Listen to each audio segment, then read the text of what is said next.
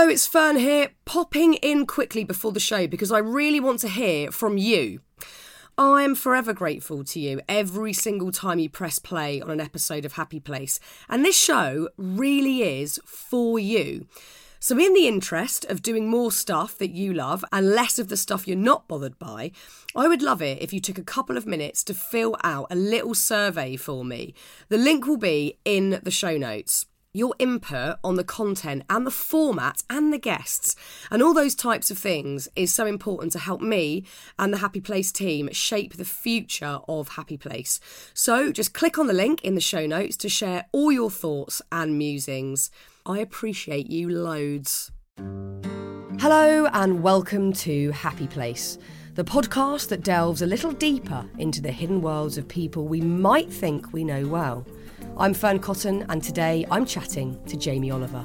It's really hard to teach that failure is the most precious commodity. Like, that shapes you, that creates a memory in your brain that sticks. Like, just coasting stuff is nothing. Even my biggest failures, and I've had quite a few, have carried incredible value and merit. And if it changes you in a positive way from then onwards, then I think you can take it as a positive. Jamie very kindly invited me to his gorgeous office in North London for our chat. It's stunning. There's obviously tons of food. You walk in and you're hit by the most sensational smells.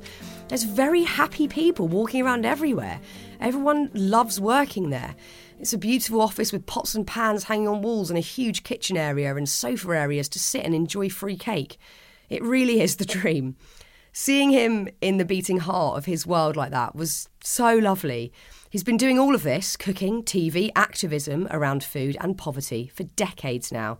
So it's brilliant to see firsthand how much fire he's still got inside of him. What was really interesting, though, was hearing what it is that continues to motivate him to keep pushing for change, even when it gets hard. In fact, even when he himself doesn't enjoy the work. Lots of great little life lessons in here about why there's never going to be anything comfortable about facilitating change, but we should advocate for it anyway because it's the right thing to do. Ryan Reynolds here from Mint Mobile. With the price of just about everything going up during inflation, we thought we'd bring our prices down.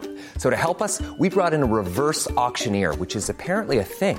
Mint Mobile unlimited premium wireless. Ready to get 30, 30, bit to get 30, bit to get 20, 20, 20, bit to get 20, 20, bit to get 15, 15, 15, 15 just 15 bucks a month. So, Give it a try at mintmobile.com/switch. slash $45 up front for 3 months plus taxes and fees. Promo rate for new customers for limited time. Unlimited more than 40 gigabytes per month slows. Full terms at mintmobile.com.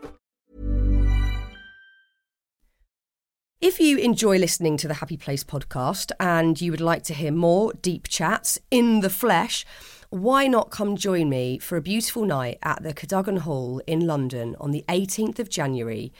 It's to celebrate the release of my new book, Bigger Than Us. I'm going to be talking to some very interesting people, and there'll also be some live meditation sessions. If you'd like to join me, check the show notes for the link to get yourself a ticket. All right, here's the show.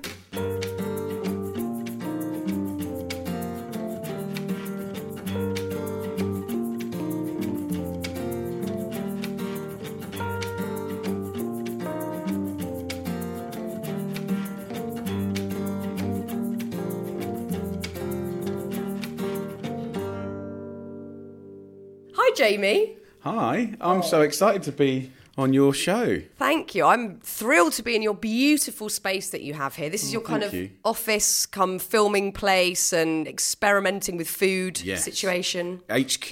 We uh, people get very impressed when they come in here because it's kind of exciting and it's like very visceral. You can see a lot of stuff going on, but what they don't understand is there was 17 years of busking it and ducking and diving and terrible offices and you know shacks. Um, so yeah, about four years ago we got organised, and this building is dedicated to food and writing food and the flow of content and.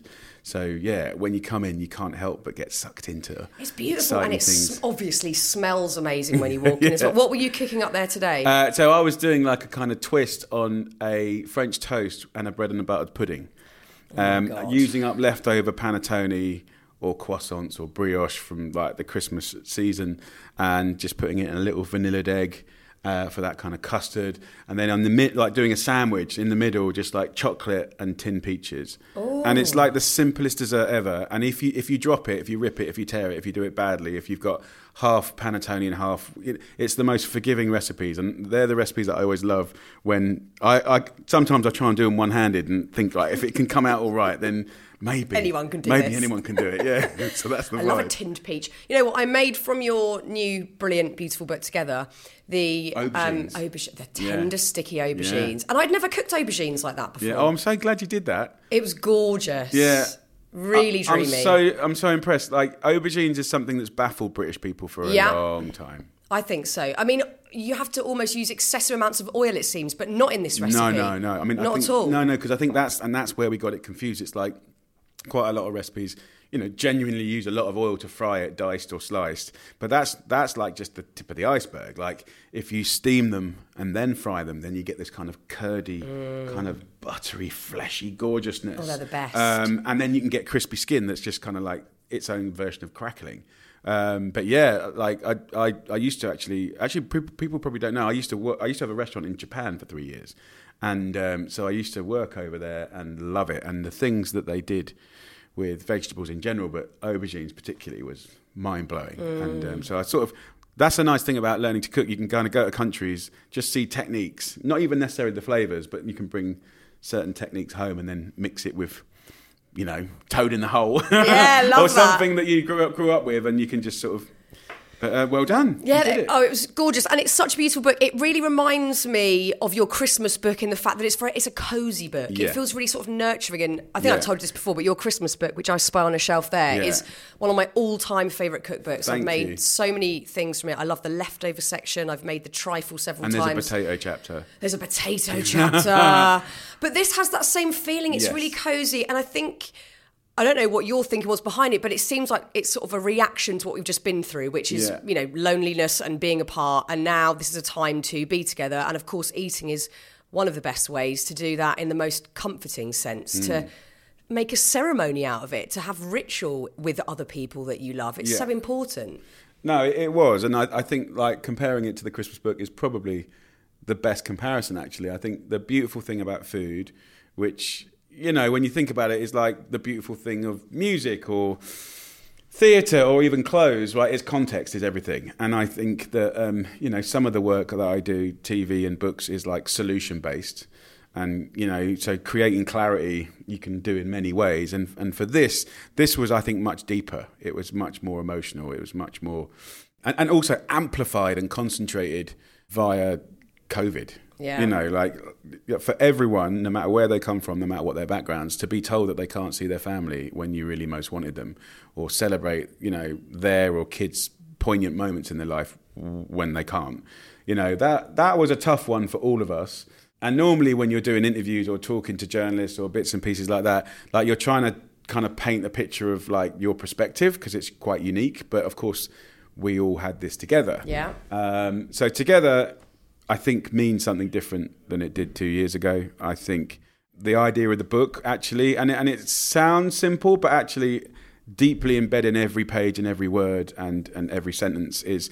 Um, I realised that the food was just a supporting act to getting together and to sit next to each other to laugh to you know all those screens and masks like Yeah. no no like just to like to be human so the food is just a supporting act to that so then when i wrote it it's all about making the recipes as simple as possible so you can get ahead Yeah. so you'll notice as you flick through it's like a lot of the prep happens either in the morning or the day before so that when your mates turn up It's fun time. you can just smash it Yeah, we don't want And- stressful dinner parties. yeah, we want because we've all done it, right? We- oh, even yeah. chefs, by the way, even chefs Really, can cook. yeah. yeah, because because I think part of the success of your night with your friends or family or whatever the gig is is picking the right meal for the right occasion. Mm. It doesn't matter how good it is. Yeah. If you pick the wrong meal and it hasn't got the right sort of vibe, then it's gonna it's gonna distress the, the whole thing, and um, you know it's just not going to work out very well. You know, like you were just saying there, screens and masks. You know, I was reading a book about loneliness recently by, I'm pretty sure it was Nari- Noreena Hertz who wrote this book about loneliness and saying that we've built these kind of, and this isn't just due to the pandemic, this is prior to that, we've built these kind of like isolating cocoons where we have like a hood or a hat, sunglasses, headphones in, now also perhaps a mask as well. Yeah. You don't have to actually have interaction with the person that you're buying the coffee off or the, the person at the school gates or whatever. We're so isolated. So Yeah. I love that this book is the antithesis of that. It's be with people you love, look Yeah. them in the eye, talk to them, let food be part of it, Yeah. it be a celebration. But we need that now, like more than Look, we ever have. It's very human. And, I- and I was having this chat with Jules the other day. And I was watching her phone pinging and the light going up. And as a parent, as a mother, as, you know, like trying to maintain, like being a good partner, being a good parent, being a good friend. really and then your hard. greater family. That's a lot going on. And Yeah. then there's work. It's like, okay, like ping, ping, ping, ping. I'm like, babe, we, we are so in contact. Like, we are so, ava- it's too much. Yeah. Like, when's the, so you've kind of got this over communication, but it's through the veil of technology, which is beautiful, but just not human. No. And um, I think that food has always been about feeding humanity. And I'm pretty sure that most things can be fixed over a meal. Yeah. I, I really, I, mean, I really mean that. Um, even when we did Friday night feasts, which we did together. Yeah, I love um, doing that. Like, like we've both done a lot of interviews, but I know that we had a different interview because we were cooking. Yeah. And whether it was Usain Bolt or you or you know whoever came on the show, like it just it kind of it's just a very warm, sincere place. And and the interesting thing as well is I, I, I think that cooks around the country are a dying breed. Like I, I, I'm not under the kind of misconception that, that we're amplifying cooks. I mean, I'm trying to desperately, but you got to remember the digital revolution. Yeah. That pinging that my wife is getting, that that's making it's never been easier to order a takeaway. Mm-hmm. Which I don't know. I mean, I think people are just beginning to work out that it's even the cheap ones are really expensive. Like how how do they? I mean, it's so expensive. Yeah. And we're not learning to cook at home, really, in general, like the old school. And then schools not delivering on the promise that they should. So, like, we're in this kind of slightly weird world. And look, don't get me wrong, the medium of a book is still secondhand. And then apps and videos and all of that. So, like, having, because we run centres, Ministry of Food centres around the country, which is always local people helping local people, skin on skin. Like that's a powerful, Yeah. like powerful thing.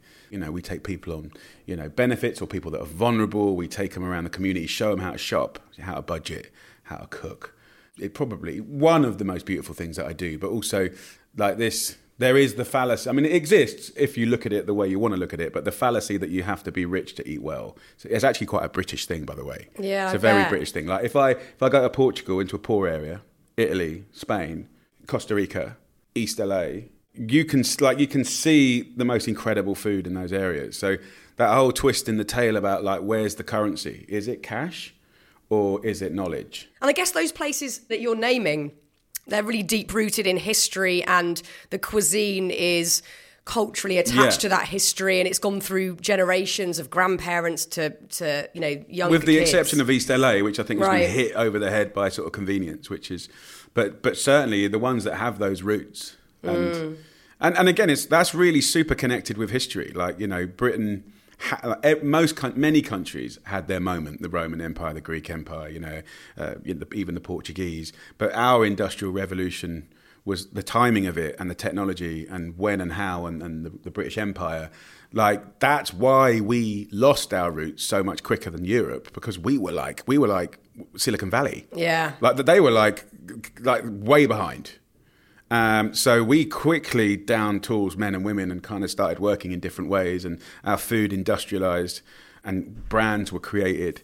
And then as we, you know, when new to- technology comes out of any kind, there's always a leveling out and we learn from mistakes and stuff like that. And then by the time the French and the Portuguese were kind of coming up, they, they were still able to kind of hold on to those precious cheeses and, and cured meats and all those lovely, that, do you know what I mean? So I think Yeah. like, of course, at the time that we would have been so proud of being like at the top of the game, you know. Um, but yeah, I mean, there's there's always light and shade, right? And But it's so important the work that you, you're doing, and you've always, you know, you've done this. I guess that's sort of the moment for you. I think is when you were 26, where you know you'd obviously had great success with the Naked Chef, and you could have then taken a very easy route of, you know, keep doing TV, keep earning money, and you know, play it easy. But you didn't at that point. That's that's the moment where you decided to to use this passion that you've just talked about of of having other people with you face to face, inspiring them, teaching them, and you created 15 the restaurant, which I mm. was lucky enough to go to back in the day.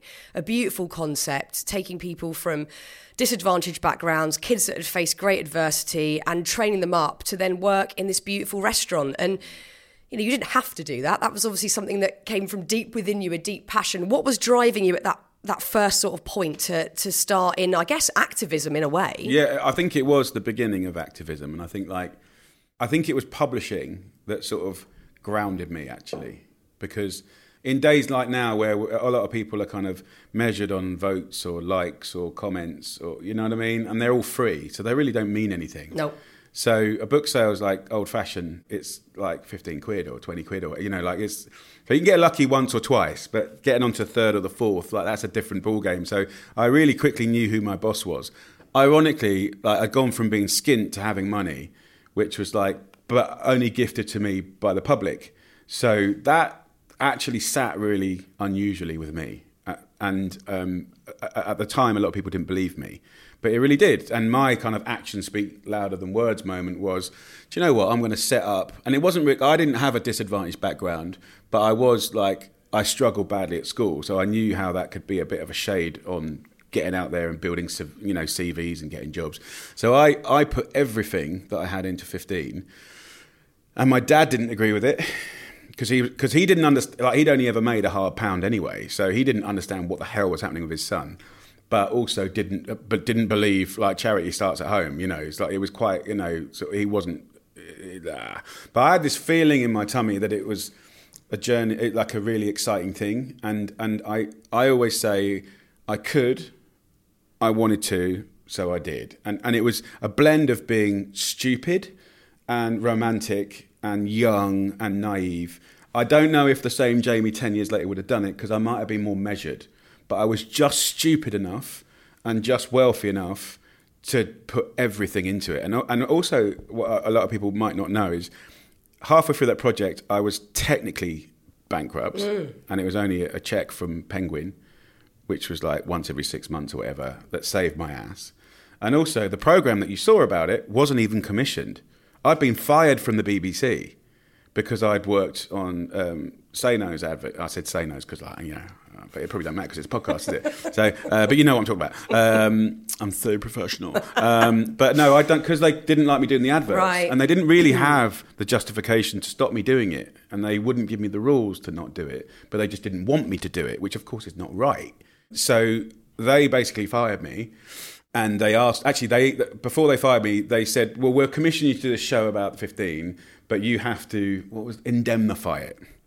So it was like a 1.2 million pound budget, which I, a I didn't have, and I think I was the first talent in British history to ever been asked to personally indemnify a program. Wow. And I said, I said, fine, because uh, again, I was young enough and stupid enough. Yeah. I will, uh, I will indemnify it. What's the rules?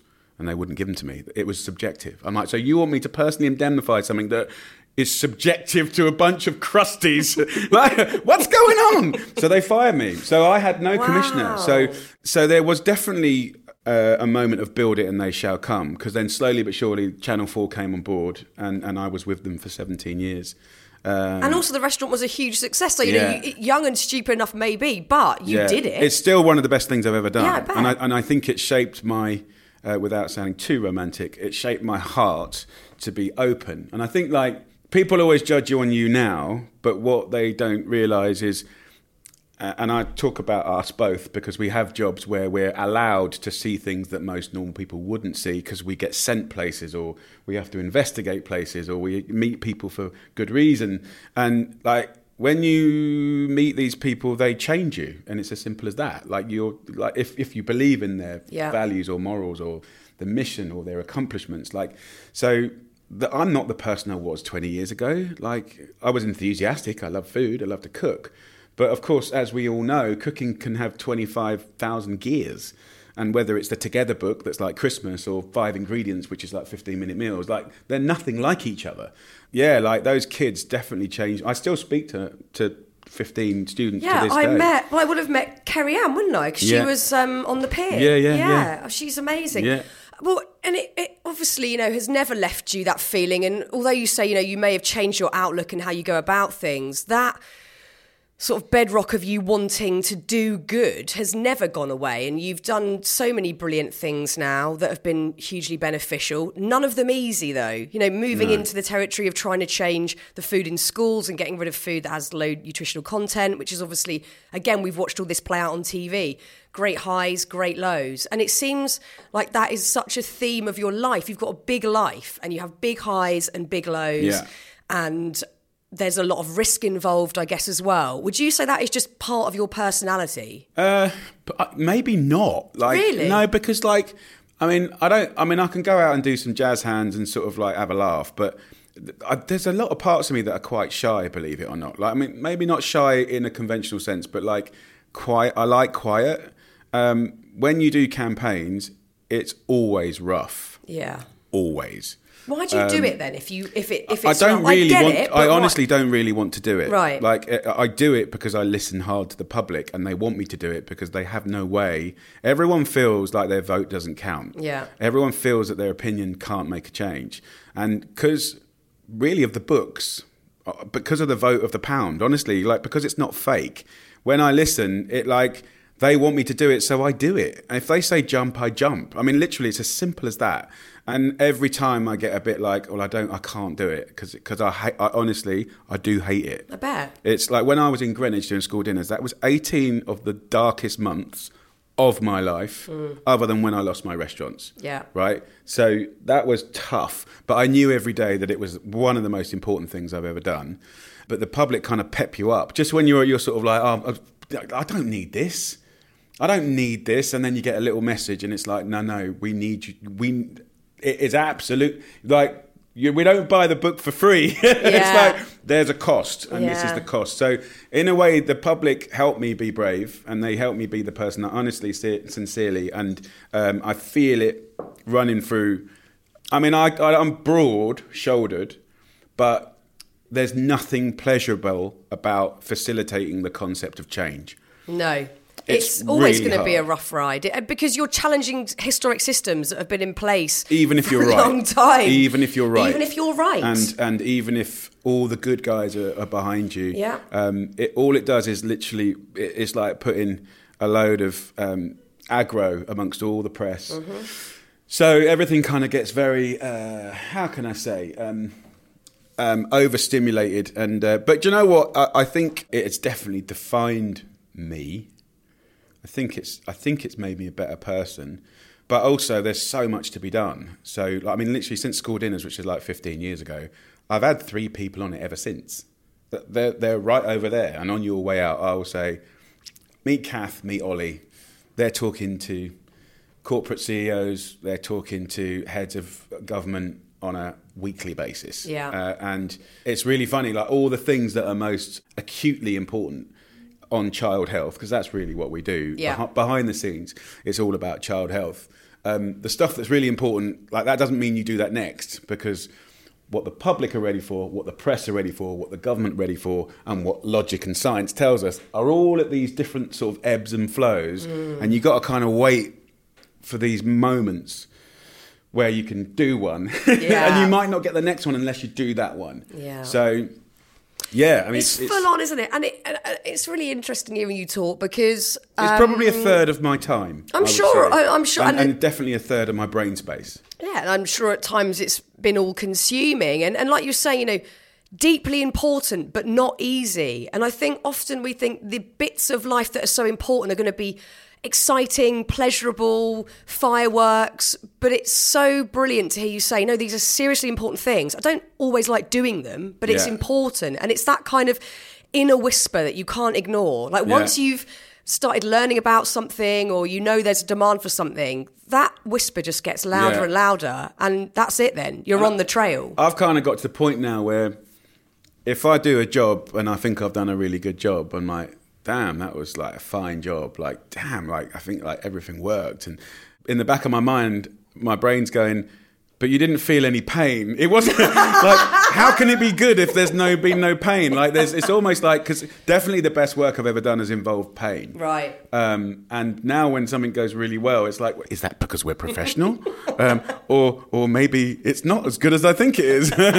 but um, yeah, I mean, I think um, definitely as a dad and a dad of teenage girls, it's really hard to teach that failure is the most precious commodity. Like that shapes you. That creates a memory in your brain that sticks. Like just coasting stuff is nothing. Mm-hmm. And like so it's it's really hard to teach that and and and I probably I probably not succeeded in teaching that and unless it's gone in but not just Yeah, I you are, the 'cause you're usual- doing it. Well, I'm trying but but but like By example, you're doing putting it. currency around failure like what it's a very british thing to be sort of failure's failure. And i'm like mm, i don't know. I, I think even my biggest failures and i've had quite a few uh, have carried incredible value and merit and and and they if it changes you in a positive way from then onwards then i think you can take it as a positive Well, yeah, because it's probably harder today,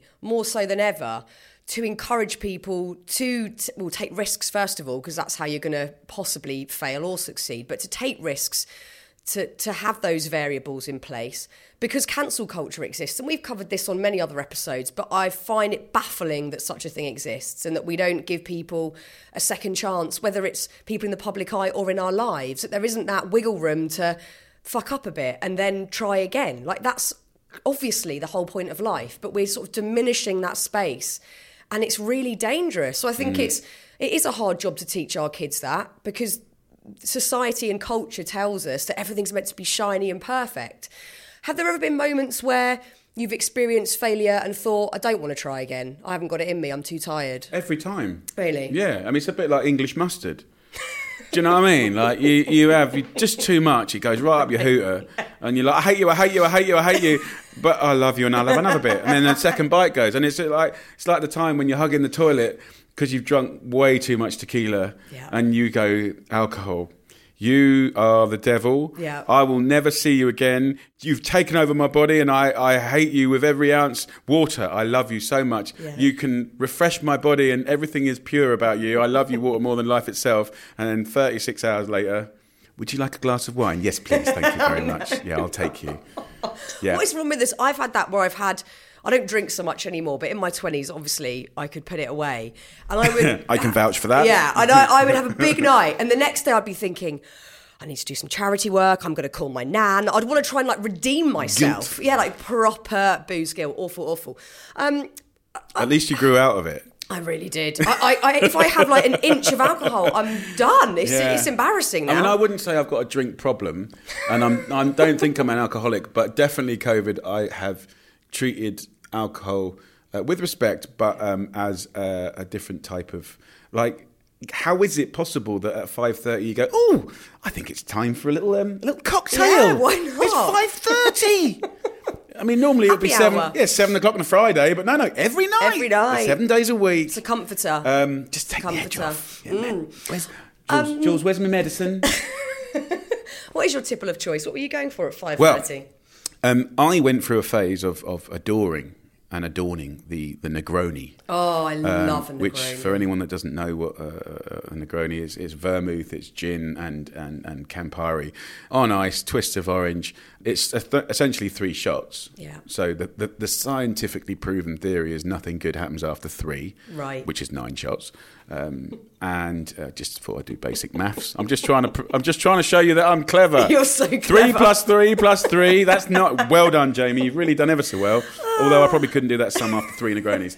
No, but I, I loved it so much. It's got sweetness and bitterness and depth of flavour. But then something weird happened where my body has gone. Uh, Oh, really? yeah, Reject I can't drink it now. anymore. Right. Like, I love it. Yeah. If if I drink it now and I've got it down to some of the botanicals in the Campari, I'm crunched up on the floor. Wow. For like 15 minutes, like pain, uh, and then I'm back up again, and then. Um, then I'd have another go, and no, back on the floor again. I'm like, I- so When now, will I learn? Yeah, no, but I, it's definitely something in that.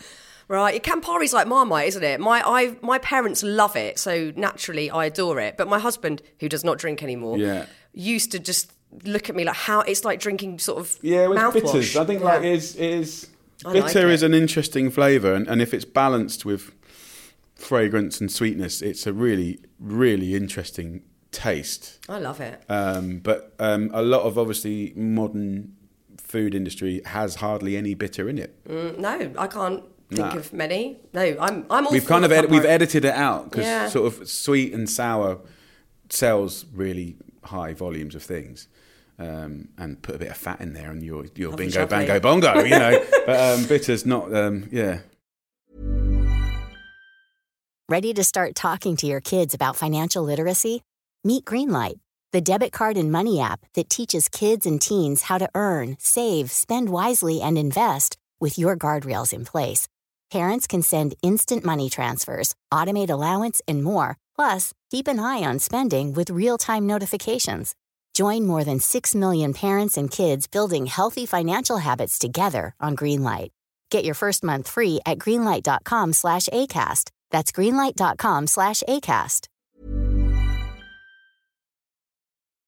everything that you've achieved and all of this activism that you've done that I'm I'm deeply fascinated about and the the pain that you've endured because of a lot of this.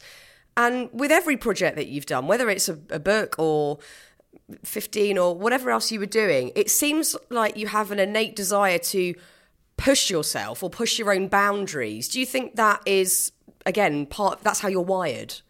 Yeah, I'm definitely quite romantically tuned in to hope, and it thrills me every day to fantasize about how I think anyone can do anything if they put their mind to it. And I also think that I embody that honestly, and that's, I'm not patting myself on the back. I'm like, dude, if I can do, like, you know, if I can do, I I was in special needs all of my secondary school life in school. You know, like, I, how can that kid be a published author?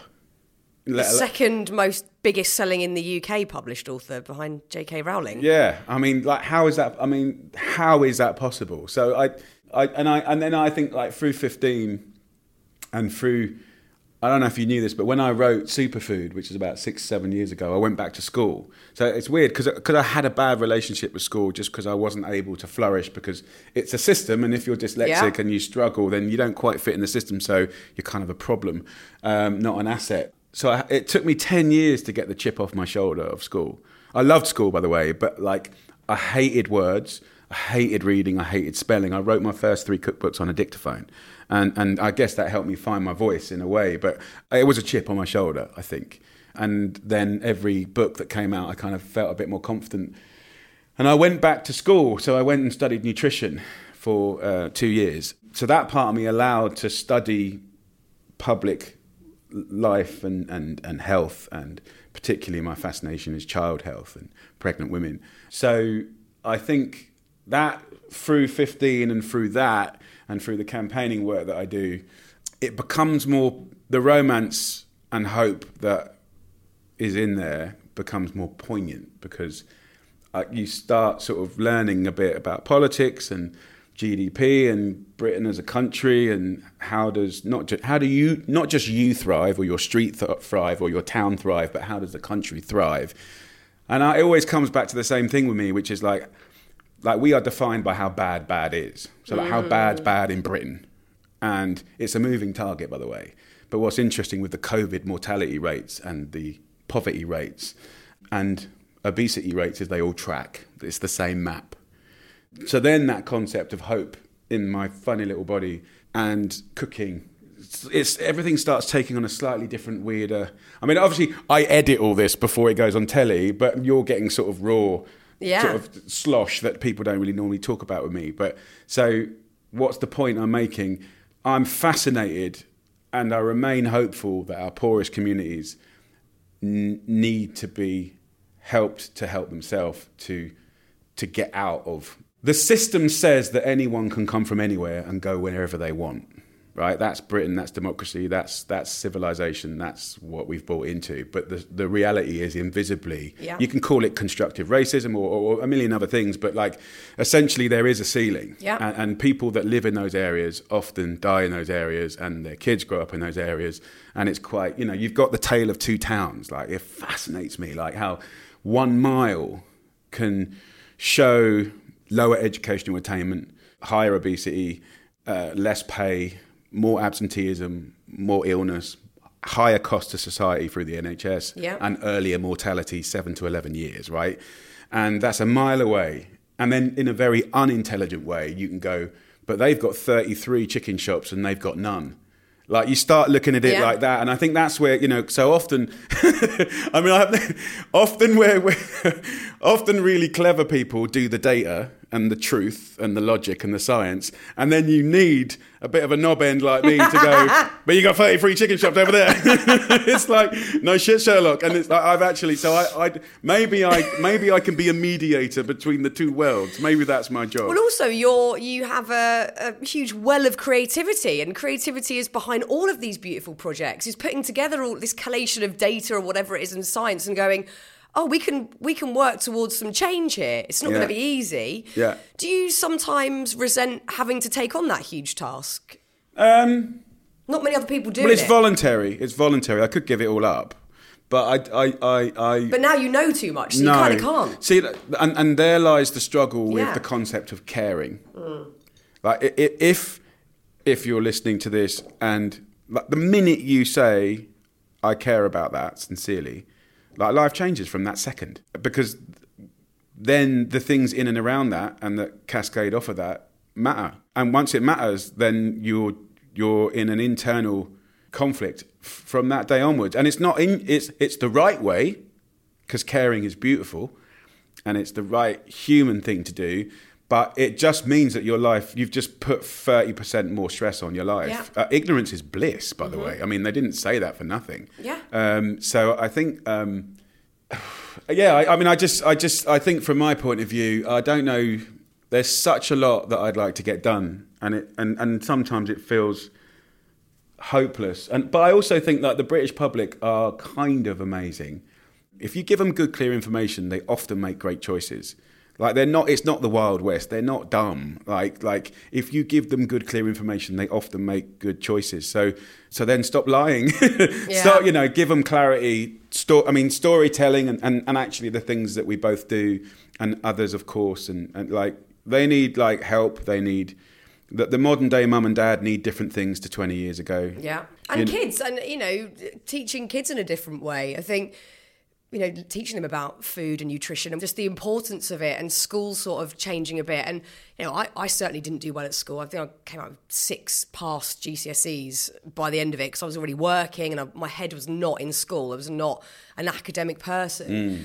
And I think we do need to sort of shake up the system in Yeah. that way. And, and, and that's definitely how I've sort of seen you from afar, but also seen you work up close. You know, you shake shit up. That's what. Yeah. That's kind of what you do. You're, you're a positive disruptor. Yeah, yeah. I mean, look, my dad always taught me to actions speak louder than words, Mm. and I think you just got to like crack on, and, and certainly like you know, even if you walk through this building, there.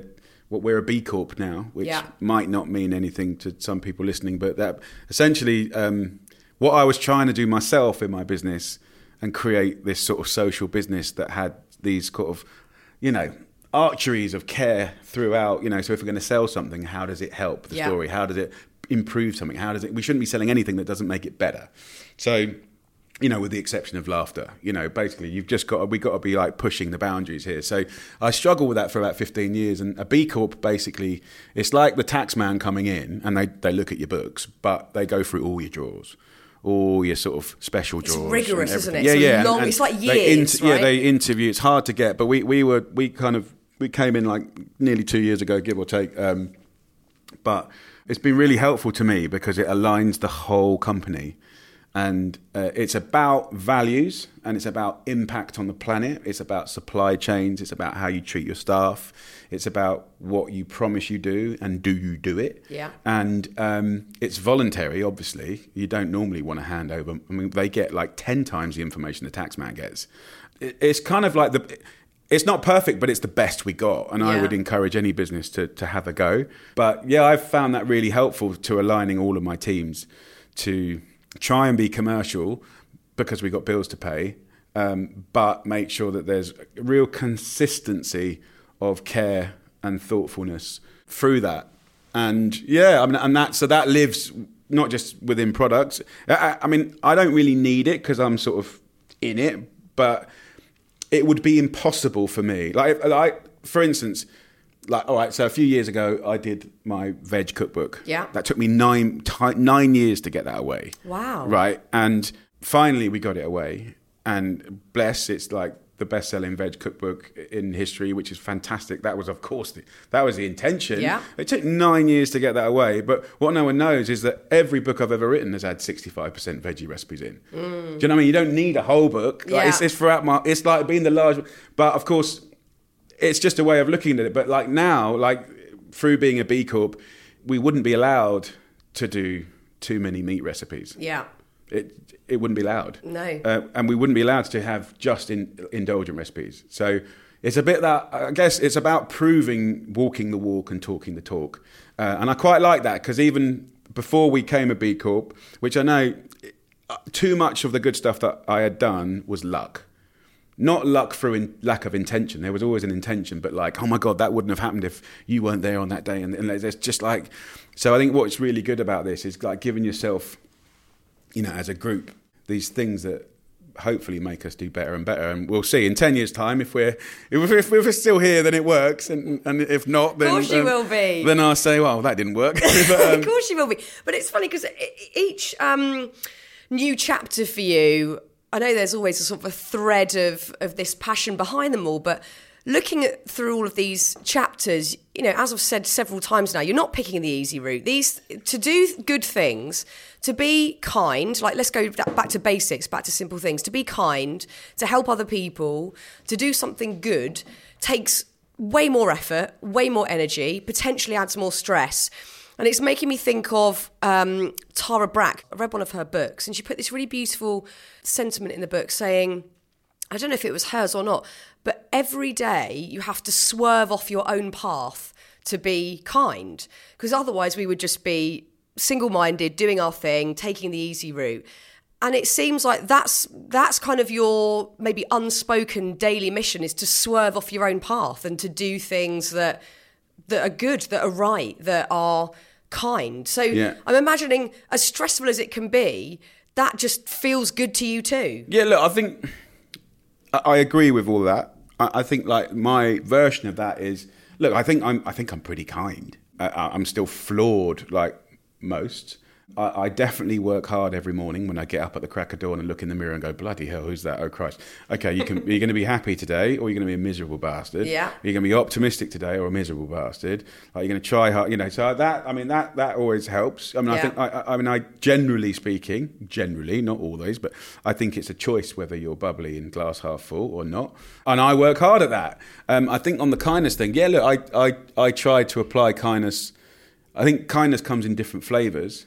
It comes in how you do things or what you do or the way you do things or what happens after you do something. But, but also, I think, you know, the most magic thing of kindness is if you work with like-minded people, then you all benefit from the halo effect of amplified kindness. Like, like I, I'm no bloody star or angel, you know. I do I do a good job, but the fact that I employ people that are often better at me, and that when I have a shit day and I don't feel quite as kind as I should be, like they're kind, and then it makes me less of an asshole. So do you know what I mean? Like, I mean, it's Yeah. like Yeah, uh, you've got- you've got the right people we, around We have um, never by intention, never ever by intention, but my team, we're 150 here now. You know, started with zero 20 years ago. We've been about 85% women the whole journey. So I think that quite a lot of the way that we do things, I'm not saying it's the way everyone should do it, but the way quite a lot of what we do is quite a female, maternal thoughtfulness. And hopefully, what my strange version of masculinity, ma- masculinity gives. I mean, I also know as a boss of mainly women, like that's that I've tried to tune that art of trying to be a good boss of women for for certainly the last ten years, and it's and it's definitely not one size fits all, especially not in the the modern day era. And by the way, I think I think that the modern day woman has got it much harder than men. Absolutely, without mm. question. Like you know, they're there's still chemically like being a, a hardworking mum and trying to juggle kids if they're in the equation. That is really, really hard. So I think, interestingly, as a boss and as in the workplace, that's been fascinating. But also, I, and, and I don't know if people talk about enough, but like they need the masculine in the workplace. Do you know what I mean? Like, like just like like the yin and the yang of it all. I think is really good. But definitely nothing good I've ever done has ever come without a lot of care culture from my female team here. There's nothing nothing good. No award, no prize, no achievement have I ever done hasn't because there's been like good women in because my the thing about my girls right is they would work seven days a week for me. They really would. That they really, really would, and I, I, don't ask them to, but sometimes they have to. but at the same time, they can turn up when they want. They can go when they like. They don't have to work. Even before COVID, they could work from home on Mondays and Fridays. Why? Because we get quick. Women don't need to be told to be somewhere nine to five to get the job done. Do you know what I mean? Like, there's a job. We'll, we'll somehow get it done. Like, I'm trying to learn multitasking, but it seems like you lot are really good. We're I'm quite really good, good at it, It's lately. like, yeah. I wish I could learn it, but I think. Um, I, I mean, I definitely I, I feel that. So we're quite a maternal business, and um, we have quite a lot of parents here.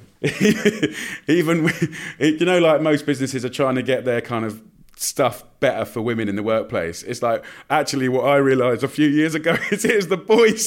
The boys were getting. I had to really look at paternity and sort of say, actually, this is terrible. Like I'm really.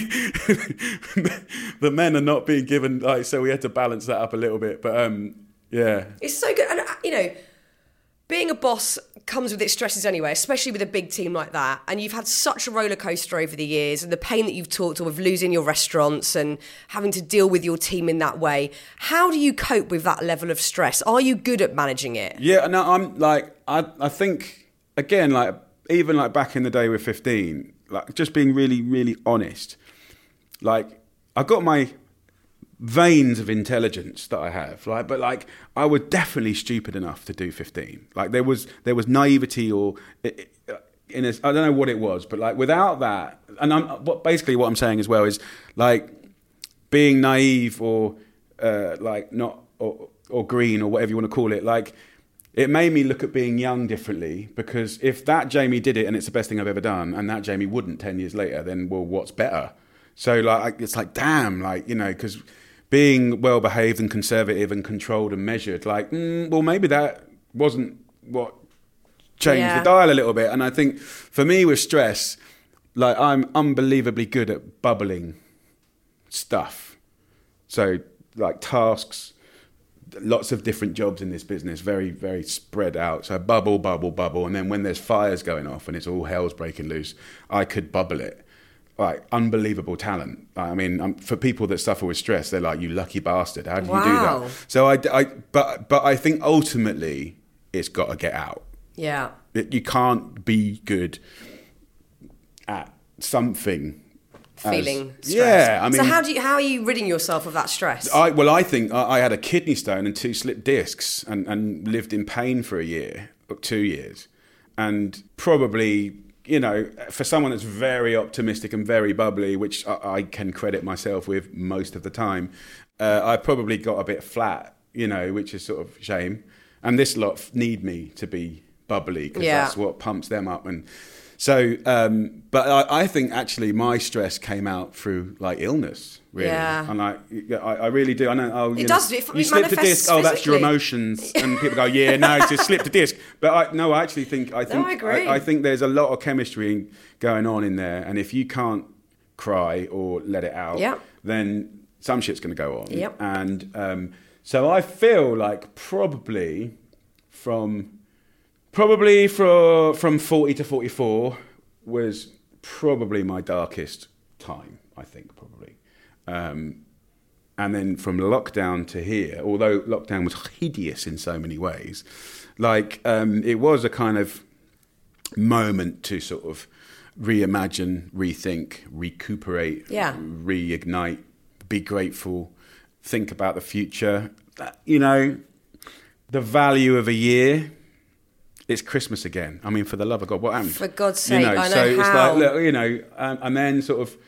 then and then like all the good stuff, right? So I mean, it, it, I mean, this isn't a cheesy bridge back to the book, by the way, but but the book together, the subtitle is "Memorable Meals Made Easy." Like the currency is memories, not the food. It's the memories. The food's just there to like underline the moment. You know, so it, yeah, the taste of the food, but how you serve it, the fact that that bit happens at the table and it's quick and it's sort of like like changes the conversation and you know like it, the cocktail that loosens everyone like so i think that's a gear. I mean it's, it's, not everything in food but it's definitely a poignant gear. And i think certainly well forever but certainly in the next two years as people my missus doesn't want to go to busy restaurants now.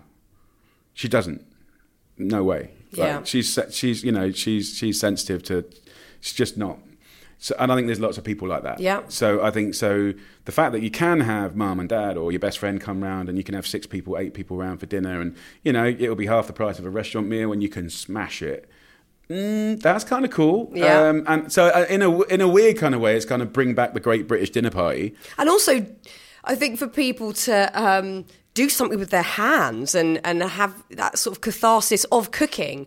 You obviously cook relentlessly when you're here at the office and all the, the work projects that you're conducting, but do you still find it relaxing? Is it still a lovely, pleasurable activity for you? I think it can be whatever you want it to be. Right. And I think if you allow it to be chaotic, then it's either because you haven't invested in some really simple skills, which are really simple, um, or you just haven't invested in just five minutes a week of organising the thing you spend the second largest amount of money on in your life after your mortgage, right? It's your weekly shop. And basket data, which is doesn't lie, says that you and yeah, that's you listening right now. Like your your basket data is the same every week, bar four percent.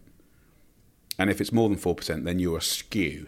Yeah. But you average out of four percent. Like like we buy the same stuff week in week out. Yeah, I, and, I'm annoyed at myself for doing that. I so do it's it. so it's it's kind of like so there's a few sort of things in my life that that sort of made radical difference. One is sort of sit down and plan, and like the Christmas is the perfect example for that, right? You sit down, and you plan it, and and just that t- five minutes. Surely it's worth it. Well, I know it's worth it because it's the second largest amount of money you spend, right? So f- from saving money, and ne- you know next year everyone's going to have to save money, Yep. right? Because it's going to get tough. Food, pro- everything's going to go up, and probably pay rises are not going to happen, and it's going to get it's going to get tricky next year. Um, so if you can save five percent of your shopping bill, ten percent, you can you can do that without compromise by being clever, and just like and but then nutritionally, the same. So like it doesn't take a rocket scientist to kind of like you know balance up the week. Oh, that you've got a bit too much of that. Oh, we'll just swing in a bit of that.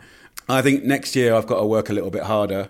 We're, we're trying to do some things actually. We're, we're launching the thing in January, which is sort of like oh, it's kind of like a um, like a pla- it's kind of a hybrid of a planner. It's a community of cooks planning, inspiring hacks, tricks, shortcuts. Um, if you want to come and have a play on it, like, it, like that sounds get involved. amazing. Yeah, I, I don't know if it's going to work or not, but basically that's going to become like the heart of this whole building. And ev the point I'm trying to do is like the expert that I've got in nutrition, and there's three of them, like like some of the best in the country. Like we're all going to be on service to this little club.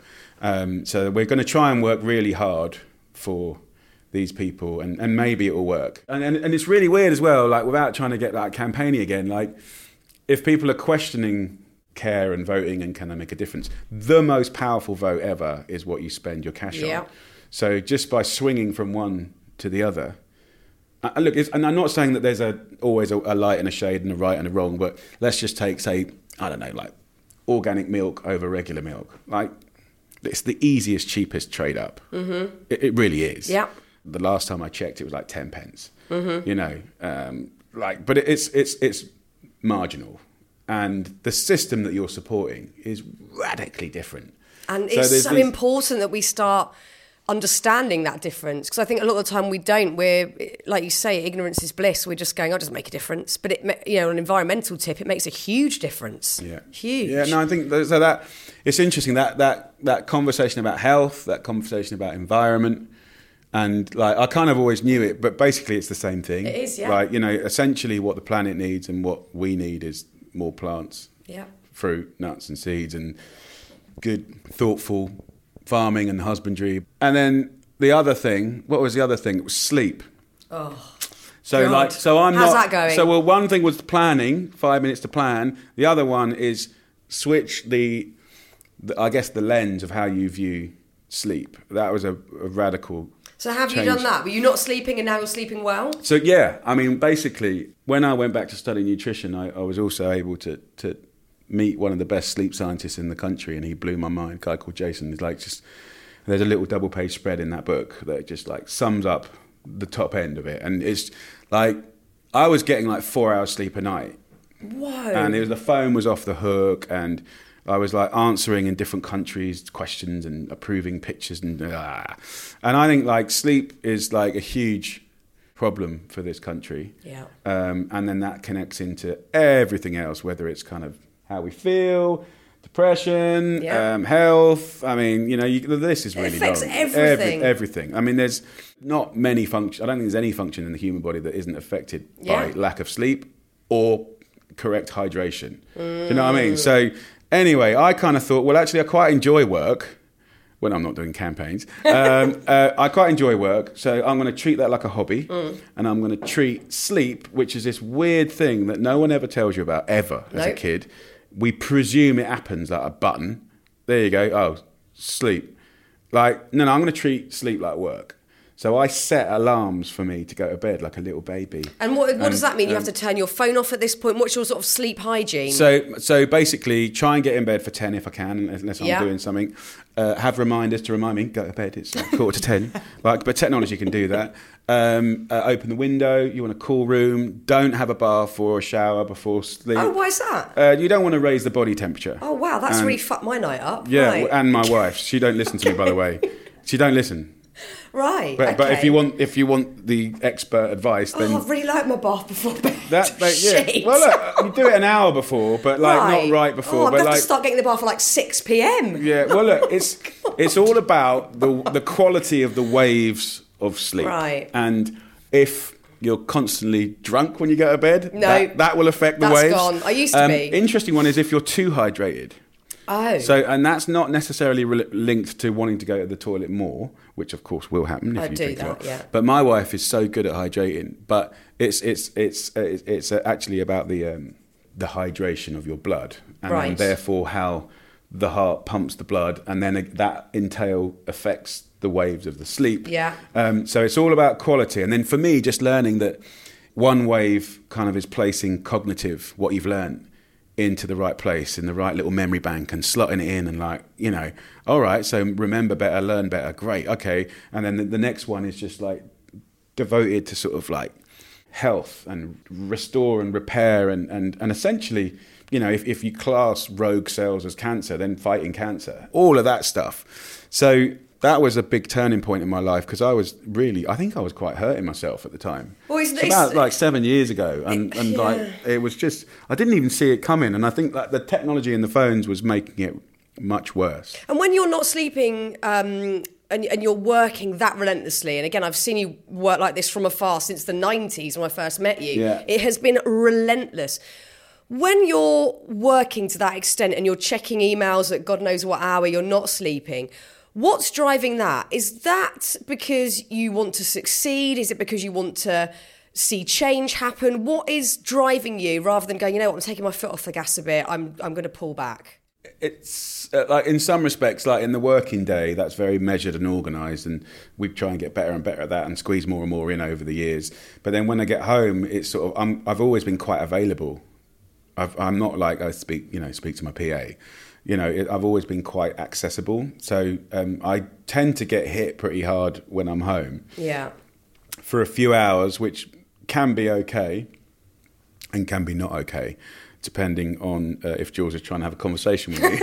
uh, put your phone down. Um, and uh, that that is the hard crack Yeah. to, to stop because it's you know how, it's a bit like Tetris. Do you know what I mean? Like you kind of got all the you know you got a few in a row and you're just waiting for a four one to come. A four come in and it's sort of like that just gets a load of crap out of your life and signed off. Yeah, and you like um, your job. So uh, this is the problem I have. I don't sometimes want to switch off. The kids go to bed, and I think, oh, I can start writing that article or whatever I'm doing because Yeah. I want to do it. And then you're knackered. I think it's just trying to be a bit more restrained about it. But I tell you, like in lockdown as well, I started. Um, I used to be in a band years ago. I used to You're a drum. great drummer, aren't yeah, you? Yeah. thir- well, I wouldn't say great, but I, I used to think I was great. I think you're good, aren't you? I can, I can, I could probably fake that I look great. Um, but um, no, I mean, it's, uh, I would drum for 13 years, and then in lockdown, my mum gave me this letter from my nan that was so sweet, and I, I think I was the only person mentioned in her will to specifically get this piano. And she goes, oh, I know Jamie's going to, you know, uh, put it to good use. And I'm like, Mum, she's been dead like five years. Where's the bloody piano? and uh, she goes, Oh, it's at the pub. They love it on a Friday night. They have a little sing along. I'm like, Yeah, it's your mum's last words. Oh, like, bless. where's the piano? So um, they they gave me the piano, and um, that was just before lockdown. And then in lockdown, uh, I started tinkling, and actually, Ooh. that's been my therapy as well. So I, I can't play very well, by the way. But um, I think um, again, which I think is a quite a, an in, an exciting thing because the idea that you have to be great at everything Yeah. to contribute is absolute rubbish. I mean, so I think really It's about the process as well. Like you're enjoying and doing the it. intention and Yeah. so I, I started writing chords and chord progressions. It would literally take me six weeks to get one set of chord progressions, and then um, I worked with this guy called Toby Tripp, who is a a credible musician, but he will arrange it all for me, uh, and we'll put it together. And we've done all the music for the last two series, and I have to say that has been definitely my therapy for the last um, so lovely. two years. Yeah, it's, obviously it's a world I used to know because I was in the band for years, but it's kind of gone beyond percussion, which is lovely. Oh, Um, my son just well, my well, my husband just got a drum kit, which my son has discovered. Shall we yeah, say? Yeah. Hallelujah. I don't know about it. I don't know. I, Yeah. He had like an electric one before. That's been discarded. We've now got the proper drum kit. It's not Uh, great. it's an amazing instrument, I have to say. And there's, um, you know, I got some heroes. Ash Soan, who's like the most amazing session drummer, and he's like genius. And then you've probably have you heard of Yussef Dayes? no. Okay, so like Tom Misch and Yussef Dayes did this album in lockdown. That's probably one of my favourite albums. Ooh, I'll have the to check last. that out. It is so good, and like Yussef Dayes, I've never met him, don't know him, but like you know when you like this geezer oozes, yeah. oozes soul and rhythm. Yeah. And and Tom Misch, who I'm sure you do know, is like he's like just this genius songwriter who does loads of stuff for other people. He does his own thing. Like he's just writing and writing. He's prolific, and, I, and I don't know how old he is, but I have a to check feeling that out. I, ha- I have a feeling he is very young and ultra talented, but but their sound is quite different as well. I, I really I really really like it. So. And, and I tell you what wa- was really nice, just to finish that story, was so writing some chord progressions on my nanny's piano. Fast forward two months, and I've got an orchestra in Abbey Road, Studio Two, which I know you would have been to. Yes, it's the most Um, glorious place on the planet. and recording it in the same room that the Beatles did their thing, and just the sound of an orchestra. Wow. That makes you because when we did together the TV series, by the way, just for context, myself and Channel Four took a punt on it because it was still illegal to have people come around your house. So we had to do all the pre-production, which I know you know is like months, Yeah. right? And then we were legal by three days. Whoa. Three days. So I knew that, like, um, visually, the food had to mean something. Um, half of the guests in the series were friends and family that sincerely I hadn't been with for the whole of lockdown. That's so nice. And then the other half was something I'd never done before, which complete strangers, and they were people. I put it out to social, and we had to sort of had the hard job of picking, but essentially it was like teachers, nurses, uh, midwives, volunteers, doctors. We had them all come around my house, That's and I just got to feed them, and get them drunk, and have a have a great time and laugh and giggle. And so when we were putting, like, I knew what the food was, and I knew the crew were badass, and I knew how we were going to film it. But then, of course. Being involved in the music, it's like, of course, we need an orchestra, like, because Wow. only an orchestra can make your hairs go like that. So, um, yeah, hopefully, like, there's, I think it's in the middle of the Christmas special version of that is out. I think it'll be like mid December. Oh, I love that. Yeah, it's a, it's really a precious Mm, I bet it show, is. and hopefully it it gives you some lovely ideas to cook some amazing things. But um, but I guess more importantly, kind of yeah, well not more importantly, but hopefully it makes you feel I don't know. It's for me. It's cozy. I feel, Yeah, cosy, I, I hopeful. cozy. I just. It's Yeah. a gorgeous, gorgeous book. I love the aubergine. I'm going to do something from it tonight. I don't know what yet, but I'll. I'm going to work something out. I'm definitely doing some of the Christmas cocktails. 100. percent The cocktails in the book are beautiful. As ever, it's been so. We could probably talk all day if we wanted We would. to. We would be. I would have eaten all the satsumas in Quality Street, and we would have got, got, got uh, the old Campari out. I'm sure at some point as well. But thank you so much for today, Pleasure. Jamie. So nice to see you.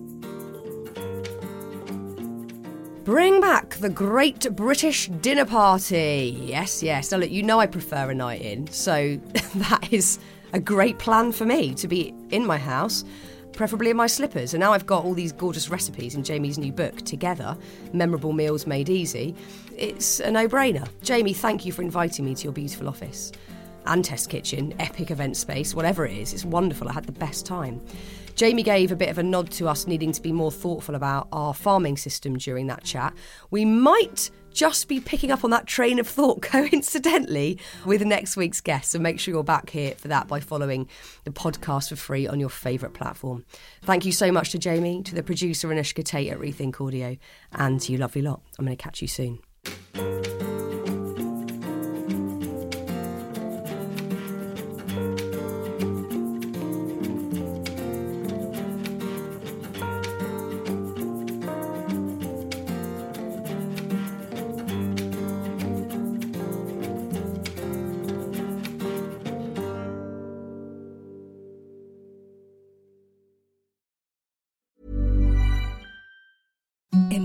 Softest sheets you've ever felt. Now imagine them getting even softer over time. That's what you'll feel with Boll and Branch's organic cotton sheets. In a recent customer survey, 96% replied that Boll and Branch sheets get softer with every wash. Start getting your best night's sleep in these sheets that get softer and softer for years to come. Try their sheets with a 30-night guarantee. Plus, get 15% off your first order at bollandbranch.com. Code BUTTERY. Exclusions apply. See site for details.